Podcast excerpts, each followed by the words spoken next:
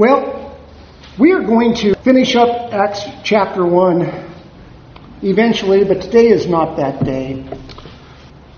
Last time I spoke, we did all things Mary. I uh, covered just about every time Mary shows up in the Bible to show you that she really doesn't have any work that she's doing in the redemption of man. Today we're taking a deep dive into Judas Iscariot. Uh, I'm always surprised, and I've said this before in these studies, to find out about Bible subjects when I dive deeply into the study, things I didn't know. I mean, we all know about Judas Iscariot. He's a central figure in the death of Jesus Christ. I was going to say life and death. Um, he actually doesn't show up that much in the Gospels until he betrays Jesus. But there's so much about uh, Judas that I really didn't know. Uh, let's go ahead and start off by reading our uh, passage for today, Acts 1 15 through 20, though I am going to start back uh, uh, in verse 12 just to bring us up to speed. The apostles had just been eyewitnesses to the ascension of Jesus into heaven. It then says, Then they returned to Jerusalem from the mount called Olivet, which is near Jerusalem, a Sabbath day journey away. And when they had entered, they went up to the upper room where they were staying. Peter and John and James and Andrew, Philip and Thomas, Bartholomew and Matthew, James the son of Alphaeus, Alphaeus and Simon the Zealot and Judas the son of James. All these were with one accord, were devoting themselves to prayer together with the women and Mary, the mother of Jesus, and his brothers. And I pointed out that this is the last time we ever hear of Mary in the Bible. That brief mention here. Uh, the passage today is the last time we ever hear anything of Judas in the Bible. He completely disappears from the rest of church history and the rest of church writings as though he never existed. Continuing on in verses 15 through 20, it says, In those days, Peter stood up among the brothers, the company of persons in all, about 120, and said, Brothers, the scripture had to be fulfilled, which the Holy Spirit spoke beforehand by the mouth of David concerning Judas who became a guide to those who arrested Jesus. For he was numbered among us and was allotted his share in this ministry. Now, this man bought a field with the reward of his wickedness, and falling headlong, he burst open in the middle, and all his bowels gushed out. And it became known to all the inhabitants of Jerusalem, so that the field was called in their own language Akeldama, which is field of blood. For it is written in the book of Psalms, May his camp become desolate, and let there be no one to dwell in it, and let another take his office. In those days, Peter stood up among the brothers. Those, those days were the days immediately before Pentecost and the coming of the gift of the Holy Spirit. And Peter talks about the prophecies of David concerning, concerning Judas. So my first question that I looked at when I saw this was who exactly was Judas? There are eight men in the Bible with that name because Judas is the same name as Jude and Judah. They're all the same name. They come from the tribe of Judah. And it means let God be praised because you know that every Hebrew name had a significant statement behind it. it the names meant something. So Jude, Jude and Judas meant let God be praised. Two men of that name were in Jesus' lineage. Jesus also had a half brother named Jude, who wrote a book in the Bible called the Book of Jude, oddly enough. The man who betrayed is called Judas Iscariot. And he's named as the son of Simon Iscariot. So you would think that Iscariot is his last name, but it wasn't his last name. Rather, it is an identifier. You know, when Jesus was carrying his uh, cross to Golgotha and stumbled from the weight, they impre- the Romans impressed a man called Simon of Cyrene to carry it. Cyrene was the city he was from. After Jesus' death, Joseph, Joseph of Arimathea went to the authorities to get the body, to ask for the body of Jesus so he could bury it. Joseph of Arimathea, that was his city. Because Simon, Joseph, and Jude, or Judas, were extremely popular names back then and sometimes required an identifier. So Judas, uh, uh, Judas Iscariot. Iscariot is the Greek translation of the Aramaic ish, which means man, and Kerioth, a, a city in southern uh, Judah. So it's ish Kerioth in uh, in Aramaic, but it is Iscariot in Greek. Interestingly, Kerioth is also the word for city. So, if you were talking about the city of Jerusalem in their language, you would say carry off Jerusalem. But we're fairly certain that we're not just talking about the city, but the city of Kerioth. Ten years ago, I preached a sermon, uh, and somebody just listened to it uh, this morning. I was quite surprised because 10 years old. Uh, and it was called Two Lines, Cain and Seth, looking at the fruits that these two lines brought to the world. You know, Cain was the first murderer. He uh, killed Abel. God cast him out and uh, to wander the world. But Cain was the founder of the first cities. God was not pleased with the first cities. The line of uh, Seth was a godly line, but Seth was a farmer. He brought true worship to God through his line. So God is not particularly, well, he wasn't uh, fond of Cain to begin with. Beyond cities, uh, Cain brought the evil Lamech, his grandson, into the world. Lamech, it is recorded, shot a man in Reno just to watch him die. No, that was Johnny Cash. Um, Lamech was worse. Lamech says, Adah and Zillah hear my voice, and those are his wives. You wives of Lamech, listen to what I say. I have killed a man for wounding me, a young man for striking me. If Cain's revenge is sevenfold, then Lamech's is seventy sevenfold. Lamech was an evil man, and he brought evil into the world. As I say, God is not a fan of cities. Genesis 11 is another example of this. Now, the whole earth had one language and the same words. And as people migrated from the east, they found a plain in the land of Shinar and settled there. And they said to one another, Come, let us make bricks and burn them thoroughly. And they had brick for stone and bitumen for mortar. Then they said, Come, let us build ourselves a city and a tower with its tops in the heavens. And let us make a name for ourselves, lest we be dispersed over the face of the whole earth.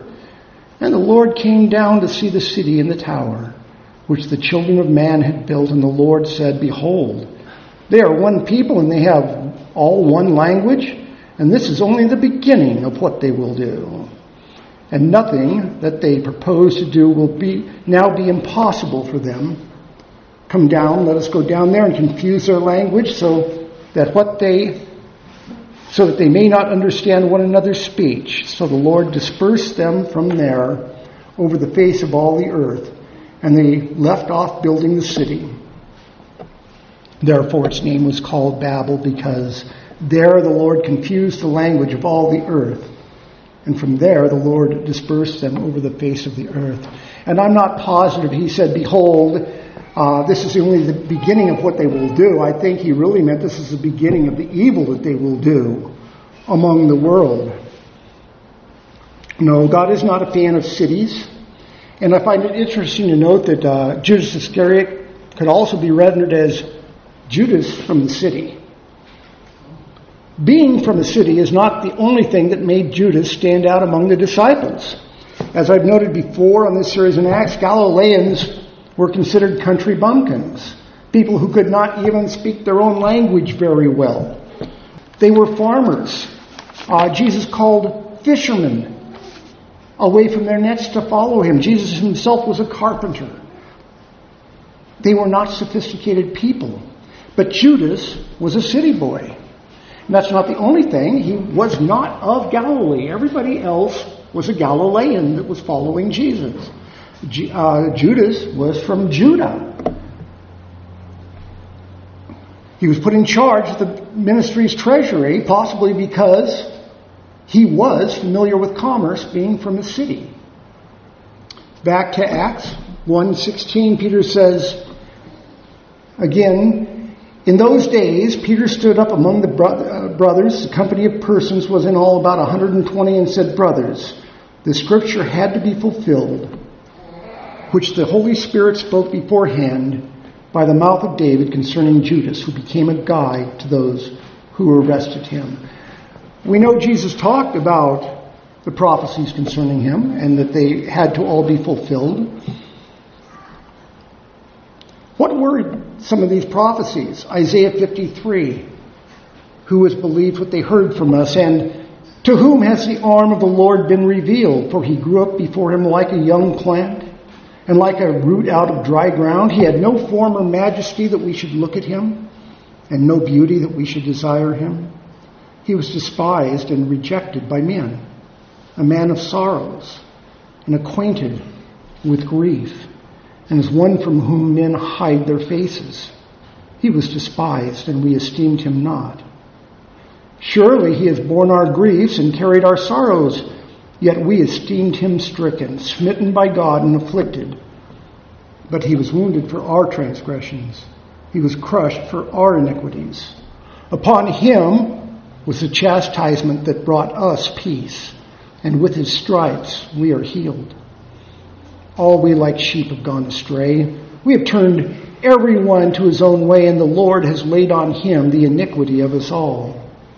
He was oppressed, and he was afflicted. Yet he opened not his mouth like a lamb that is led to the slaughter, and like a sheep that before its shearers is silenced, so he opened not his mouth. By oppression and judgment he was taken away, and for his generation who considered that he was cut off out of the land of the living, stricken for the transgressions of my people. And they made his grave with the wicked and with a rich man in his death. All he had done no violence and there was no deceit in his mouth. Yet it was the will of the Lord to crush him. He has put him to grief. When his soul makes an offering for sin, he shall see his offspring. He shall prolong his days the will of the Lord shall prosper in his hand. Out of the anguish of his soul he shall see and be satisfied. By his knowledge shall my righteous one, my servant, make many to be accounted righteous. And he shall bear their iniquities. Therefore I, therefore I will divide him a portion with the many, and he shall divide the spoil with the strong, because he poured out his soul to death and was numbered with the transgressors. Yet he bore the sin of many and makes intercession for the transgressors. And I looked at how I could shorten that passage. And I couldn't shorten that passage for what I'm talking about today. So you got Isaiah 53. This suffering servant passage is probably the most famous passage about a prophecy about Jesus, but Psalm 41 9 is quoted by Jesus at the Last Supper a portion of it goes, and I'll get into more of it later. My enemies say of me in malice, When will he die and his name perish? And when one comes to me, he utters empty words while his heart gathers iniquity. When he goes out, he tells it abroad. All who hate me whisper together about me. They imagine the worst for me. They say, A deadly thing is poured out on him. He will not rise again from where he lies. Even my close friend in whom I trusted, who ate my bread, has lifted his heel against me. In John 13 at the Last Supper, Jesus has just washed the feet of the disciples and explains his actions. He said that uh, when you are washed, only your feet are dirty, and that's all you need to be washed to be made clean. And he said, But one of you is not clean. He says, Truly, truly, I say to you, a servant is not greater than his master, nor is a messenger greater than the one who sent him. If you know these things, blessed are you if you do them. I am not speaking of all of you. I know whom I have chosen, but the scripture will be fulfilled. He who ate my bread has lifted up his heel against me. I'm telling you this now, before it takes place, that when it does take place, you may believe that I am he. Truly, truly, I say to you, whoever receives the one I send receives me, and whoever receives me receives the one who sent me. Peter himself quoted uh, Psalm 1 and 9 further down at Acts 1:20. Be not silent, O God of my praise, for wicked and deceitful mouths are opened against me. Speaking against me with lying tongues, they encircle me with words of hate and attack me without cause. In return for my love, they accuse me, but I give myself to prayer. So they reward my evil for good and hatred for my love. Appoint a wicked man against him. Let an accuser stand at his right hand. When he is tried, let him come forth guilty. Let his prayer be counted as sin. May his days be few, and may another take his office. Peter quotes this last verse as, May his camp become desolate and let there be no one to dwell in it. Let another take his office. It's probably from the Septuagint, but I did not check that.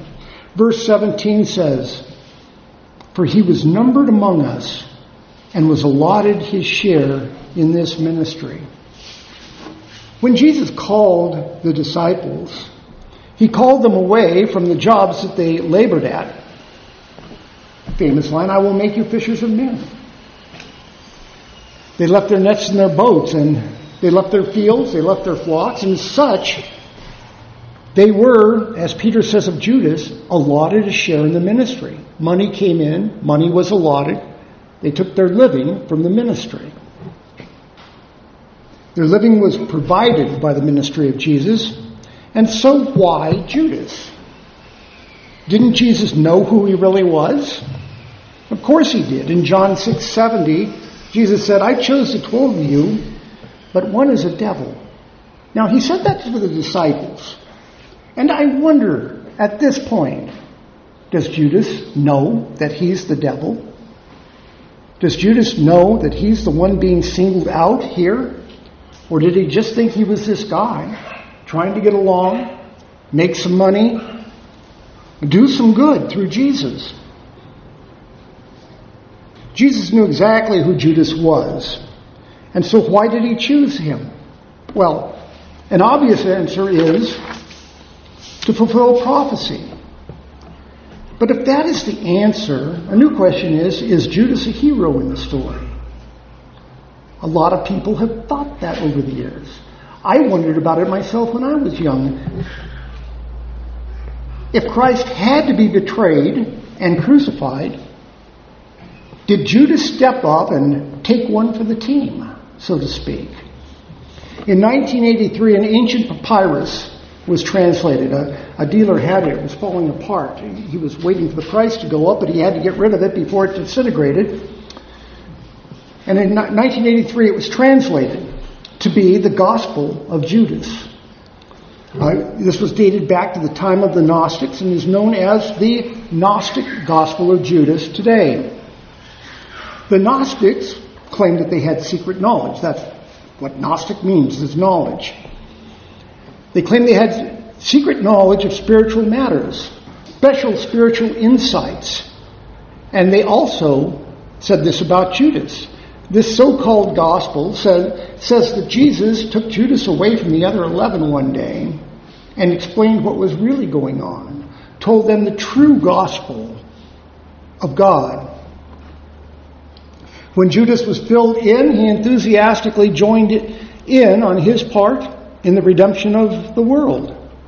It's an inspiring story. It's part hmm. triumph, part tragedy, and it's entirely untrue.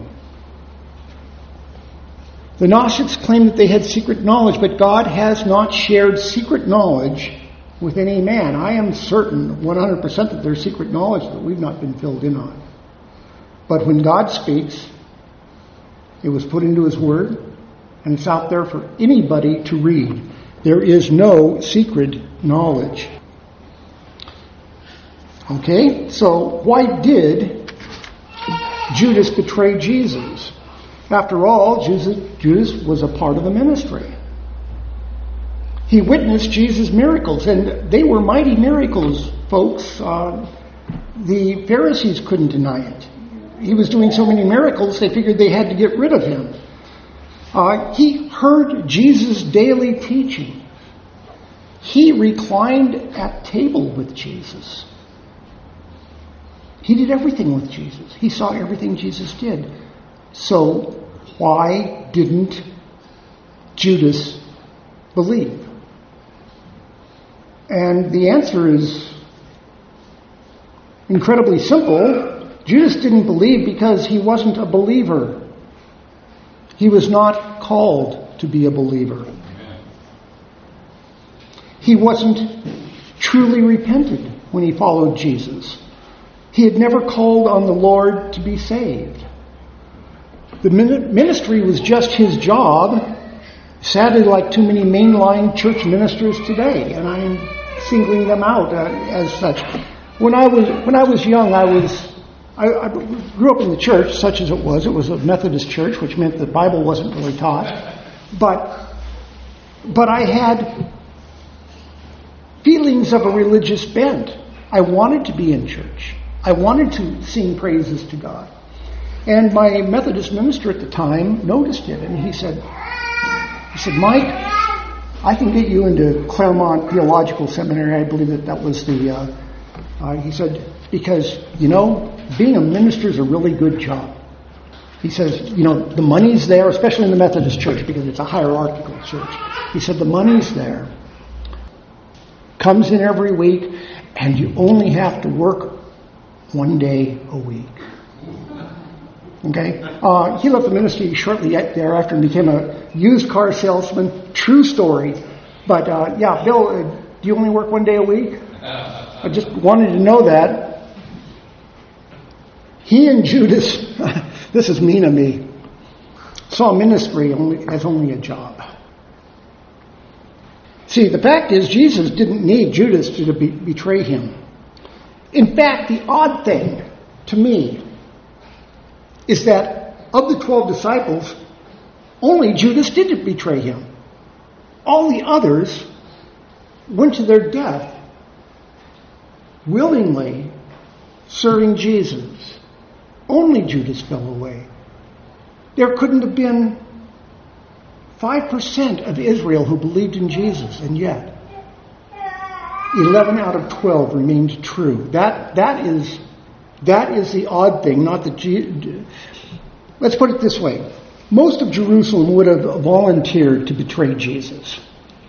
Almost all the high priests would have crucified Jesus himself if it was allowed, but only their uh, Jews were not allowed to put people to death. They had to have the Romans do it. No, there was no shortage of enemies for Jesus, and there's no shortage of enemies for Christians today. In his book, Peace Child, missionary Don Richardson recounts being a missionary to a tribe in Papua New Guinea. Now, I've told you all that, you know, I don't want to go to Africa. I don't want to go to India. But Papua New Guinea is up there on that list too. There are, it is such today still impenetrable rainforest that they're still finding unknown tribes to this day. Anyway, he, um, he went and he trained and he learned their language. Then went in among them to share the gospel. And he told them of the birth story of Jesus, shepherds coming by night, angels in the sky. He told them about his, the life and ministry, the Palm Sunday journey into a jubilant Jerusalem. Then he got to the treachery of Judas betraying God to the death.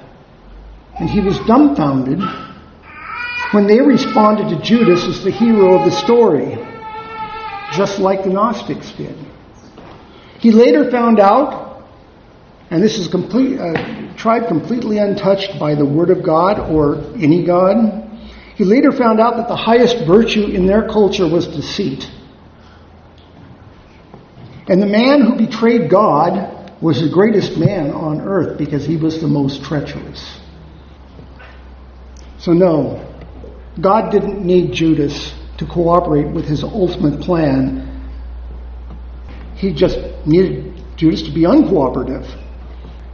That brings us to Peter goes on addressing the 120. Now, this man bought a field with the reward of his wickedness, and falling headlong, he burst open in the middle, and all his bowels gushed out.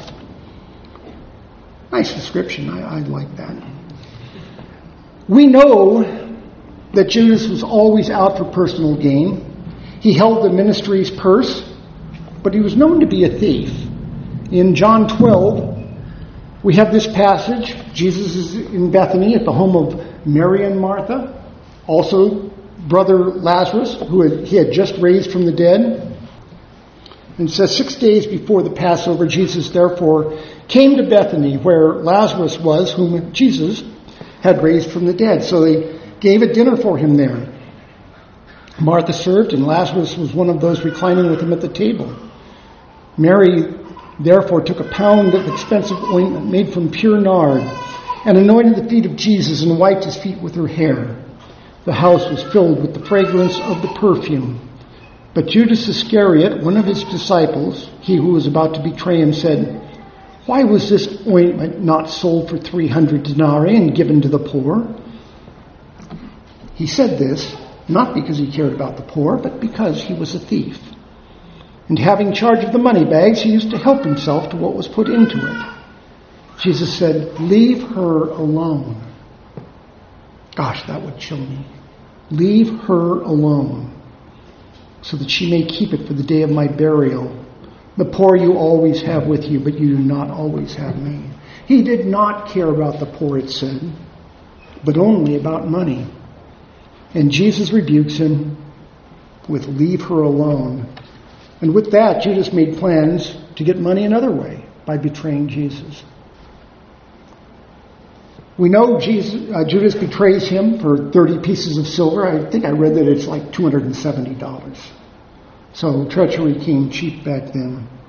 And that he indeed did receive it. Matthew 27 3 explains the purchase of Potter's Field, which is also known as the Field of Blood. Then, when Judas, his betrayer, saw that Jesus was condemned, he changed his mind and brought back the 30 pieces of silver to the chief priests and the elders, saying, I have sinned by betraying innocent blood. They said, What is that to us? See to it yourself. And throwing down the pieces of silver into the temple, he departed, and he went and hanged himself. But the chief priests, taking the pieces of silver, said, It is not lawful to put them into the treasury, since it is blood money. So they took counsel and bought with them the potter's field as a burial place for strangers. Therefore, that field has been called the field of blood to this day. Then was fulfilled what had been spoken by the prophet Jeremiah, saying, And then they took the thirty pieces of silver, the price of him on whom a price had been set by some of the sons of Israel, and they gave them for the potter's field, as the Lord directed me. Hundreds of years before Jesus' death, that was prophesied. And this is the way that Judas bought the potter's field by throwing the silver pieces back at the priests. So, what was the potter's field? We've heard of the potter's field, right? Well, the potter's field was a portion of land that was not suitable for farming. It had high clay content. So it was mined for the potter's wheel to make vessels out of, being good for nothing else. Now, Peter says that Judas fell headlong and burst open in the middle, and his bowels burst out. Uh, the Matthew passage says Judas threw the money into the temple and went out and hanged himself. So, which version is correct, Matthew or Acts? And uh, the correct answer, of course, is yes. Uh, John MacArthur points out that, and I'm going to disagree with John MacArthur here just for fun, uh, but uh, that the only trees that grew in the area of the potter's field. We're on a hillside overhanging a canyon, and a body hanging on that tree would bloat over the three day Passover Sabbath with the possibility of falling and falling down in the canyon into rocks and bursting open. That's fine. Just to uh, muddy the water further, the translation of the word hang here uh, could be used for impaled, and it can also be used for being stabbed with a long object. And I did look it up, and uh, so we don't really know what happened to cause him to burst open. Whether he, you do know that when it says that uh, cursed is one who hangs on a tree, they weren't just hanging on the tree; they were being impaled on the trees. Hanging on a tree came to mean crucifixion when the Romans showed up, but hanging on a tree before then, we see in the time of David people being hanged on a tree, and it was not a pretty thing. So when we say he went out and hanged himself, we don't really actually know. I don't think they really hanged themselves by the neck from a rope. So I'm just throwing that out um, by way of saying we don't really have a contradiction here. It doesn't really spell it out, but hanged meant different things. Anyway, Peter stated this that he uh, uh, fell headlong and burst open probably no more than three, uh, three weeks after the death of Judas. It was current events. It was known and talked about, and it is not something that came down as a legend. However, the events unfolded, the potter's field was afterwards known as the field of blood. So we come to Acts 1 19 and 20, and it says, and it became known to all the inhabitants of Jerusalem. So that the field was called in their own language Akeldama, which is field of blood, for it is written in the book of Psalms, May his camp become desolate, and let there be no one to dwell in it, and let another take his office. So, a final question in the story of Judas did Judas repent? And it's something that is still discussed today. Was he saved in the end? Uh, Christians have wondered about this for 2,000 years. We just saw that Judas, when he returned 30 pieces of silver to the uh, chief priests, was remorseful, and he said to them, I have sinned against innocent blood. And indeed he had. But being sorry isn't enough. At that point in time, Jesus was still alive. He had been condemned to crucifixion, but he hadn't been crucified. Judas could have found Jesus as he carried his cross to Golgotha and asked for forgiveness. He could have thrown himself at the foot of the cross and confessed his sin to Jesus, like the thief on the cross did. But he didn't do that. Judas didn't repent because he couldn't repent. He was not a believer. Despite all the time he had spent with Jesus, despite the miracles, the crowds, the teaching, the love that Jesus had shared with him, Judas was not a believer. He had been called as a disciple, but not as one of God's elect. Now, how can I know for certain that Judas was not saved? I can know by Jesus' own words, which is about as authoritative a source as one can uh, get. Earlier I quoted him as saying he appointed the twelve, but one was a devil. A devil will not be found in paradise. In John 17, in what is called the high priestly prayer, Jesus prays for the disciples knowing he is about to be crucified. And starting in John 17, verse 12, he says, And this is a prayer to God. While I was with them, I kept them in your name, which you have given me. I have guarded them, and not one of them has been lost, except the son of destruction, that the scripture might be fulfilled. Jesus calls Judas the son of destruction. Others say the son of perdition. That does not sound like the description of someone, as the Gnostics described him, of one who had the quote, true gospel. No, he was the son of destruction. Again in Matthew 26, Jesus talks of Judas' fate. When it was evening, he reclined at the table with the twelve. And this is the Last Supper. And as they were eating, he said, Truly I say to you, one of you will betray me. And they were very sorrowful and began to say to him one after another, Is it I, Lord? He answered, He who has dipped his hand into the dish with me will betray me. The Son of Man goes as it is written of him, but woe to that man by whom the Son of Man is betrayed. It would have been better for that man if he had not been born. Judas, who would betray him, answered, Is it I, Rabbi? He said to him, You have said so. It would have been better for that man had he never been born. In the account of this in John 13, says one of the disciples whom Jesus loved was reclining at a table close to him. So Simon Peter motioned to him to ask Jesus of whom he was speaking. So that disciple, leaning back against Jesus, said to him, Lord, who is it? Jesus answered, It is he to whom I will give this morsel of bread when I have dipped it. So when he had dipped the morsel, he gave it to Judas, the son of Simon Iscariot. Then after he had taken the morsel, Satan entered into him. Jesus said to him, What you are going to do, do quickly. If Satan enters you, possesses you, you can know for certain that you are not saved. You can be tempted by Satan but not possessed. 1 John 5:18 says, "We know that everyone who has been born of God does not keep on sinning, but he who was born of God protects him, and the evil one does not touch him." But the evil one did touch Judas because Judas was not born of God. One last thing on Judas. Peter in Acts 1:20 quotes Psalm 109 when he says, "May his camp become desolate.